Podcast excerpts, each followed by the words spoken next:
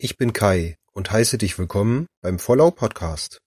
Hier gibt es etwas kostenlos oder einen Spartipp für Vergünstigungen. Nun übergebe ich an meine Assistentin Laura. Was hast du heute Schönes für uns? Du möchtest Strom und damit Geld sparen? Das kannst du, indem du als erstes den gesamten Stromverbrauch in deiner Wohnung oder deinem Haus ermittelst. Jährlich bekommst du eine Stromabrechnung und kannst so feststellen, wie viel Kilowattstunden du verbrauchst.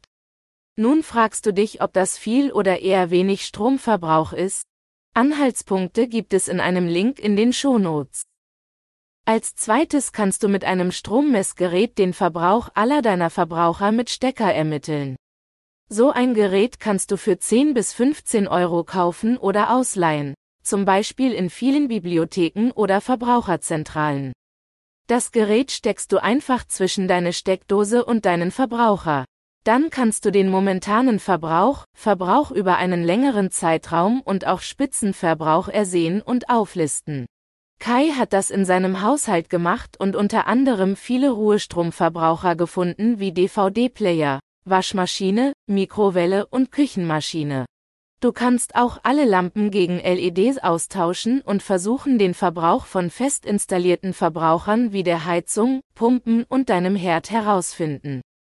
Manchmal findest du die Verbrauchsangabe oder Energieeffizienzklasse auf dem Gerät, in der Bedienungsanleitung oder im Internet.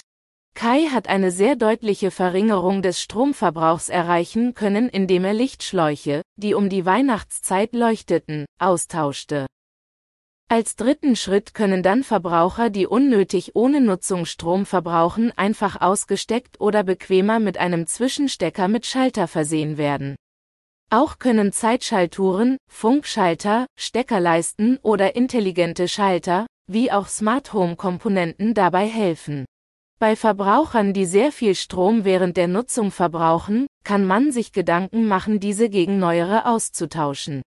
Bei neuen Verbrauchern sollte man dann auf die Energieeffizienzklasse und noch besser die genauen Verbräuche achten. Kai gefällt der intelligente Zwischenstecker mit Schalter AES3 von der Firma Ansmann gut und er benutzt diesen für die Mikrowelle. Dieser Schalter trennt bei einem geringeren Stromverbrauch, wie dem Ruhestromverbrauch, den Strom automatisch. Kennt ihr noch andere, so freut er sich über einen Tipp. Dankeschön, Laura. Habt ihr noch einen Tipp für mich?